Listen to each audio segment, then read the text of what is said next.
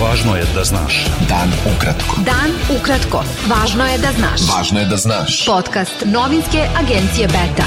Nedelja je 11. decembar 2022. Sa vama je Ivan Vasović.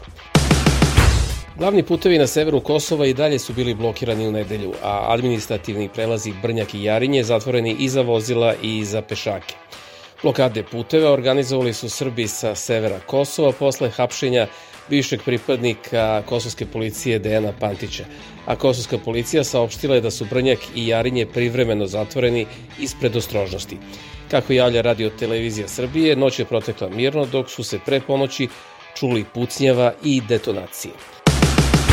Premijer Kosova Albin Kurti ocenio je da zvanični Beograd stremi da Francusku i Nemačku zameni Kinom i Rusijom. Kurti je novinarima posle sastanka Saveta za bezbednost Kosova rekao da premijerka Srbije Ana Brnabić iz Kine daje izjave o povratku vojske na Kosovo. Naveo je i da čekaju da međunarodne mirovne snage na Kosovu, ostvarajući svoju misiju, bezbede slobodu kretanja, pošto je srpsko stanovništvo blokiralo najvažnije saobraćajnice. Eulex je saopštio da je njegova izviđačka patrola napadnuta šok bombom kod rudara na severu Kosova, a u napadu niko nije povređen i nema materijalne štete. Iz te misije su osudili napad i pozvali odgovorne da se uzdrže od provokativnih akcija, a kosovske institucije da počinioce privedu pravdi. Visoki predstavnik EU za spoljnu politiku i bezbednost Josep Borrell izjavio je da Evropska unija neće tolerisati napade na EULEX na Kosovu, ni nasilje i krivična dela na severu i pozvao kosovske Srbe da odmah uklone barikade. On je dodao da će EULEX nastaviti da aktivnosti koordinira sa kosovskim vlastima i kforom i rekao da svi akteri moraju izbegavati eskalaciju.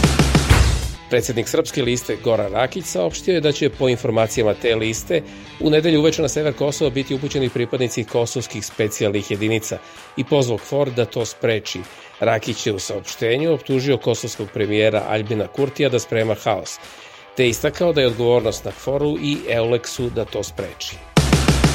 Predsednik Srbije Aleksandar Vučić poručio je Srbima na Kosovu da Beograd nastavlja svim pravnim sredstvima borbu za mir i bolji život i da neće biti predaje. Vučić je na Instagramu napisao da je poruka svima drugima da formiraju zajednicu srpskih opština i da se ponašaju u skladu sa potpisanim sporazumima i međunarodnim pravom. Direktor Kancelarije vlade Srbije za Kosovo i Metohiju Petar Petković saopštio je da su naoruženi pripadnici kosovskih specijalnih jedinica upali na branu Veštačkog jezera Gazivode na Ibru.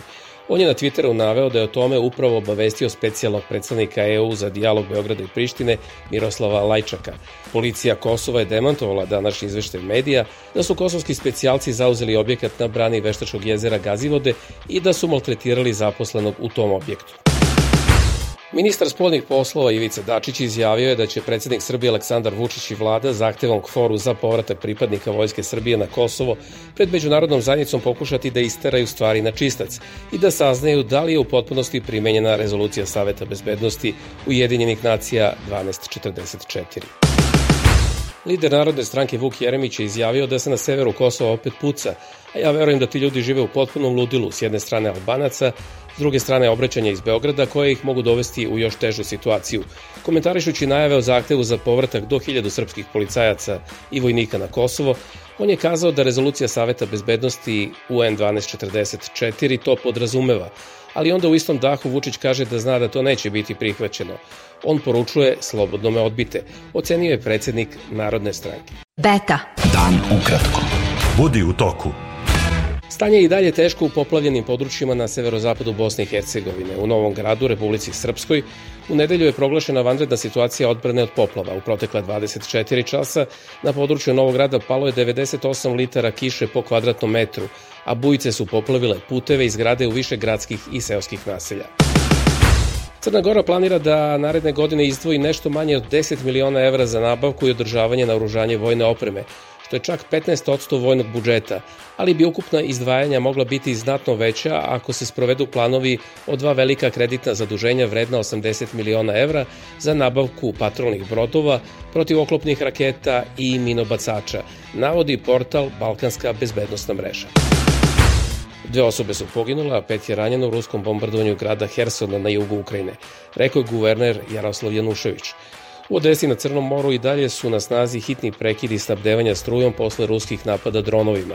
Zbog kvarova na elektromreži u nekim kvartovima grada nema ni vode. Bivši ruski predsednik i zamenik šefa Ruskog saveta za bezbednost Dmitrij Medvedev rekao je da Rusija proizvodi najmoćnija sredstva za razaranje zasnovana na novim principima, preteći da će ih upotrebiti protiv Zapada. Turski predsednik Recep Tayyip Erdogan je u telefonskom razgovoru s ruskim predsednikom Vladimirom Putinom tražio da se u Siriji uspostavi bezbednostni koridor širine 30 km duž granice s Turskom. Bio je to pregled vesti za nedelju 11. decembar. Sa vama je bio Ivan Vasović. Pratite nas i sutra. Pratite nas na portalu beta.rs. I društvenim mrežama. Važno je da znaš. Dan ukratko. Podcast novinske agencije Beta.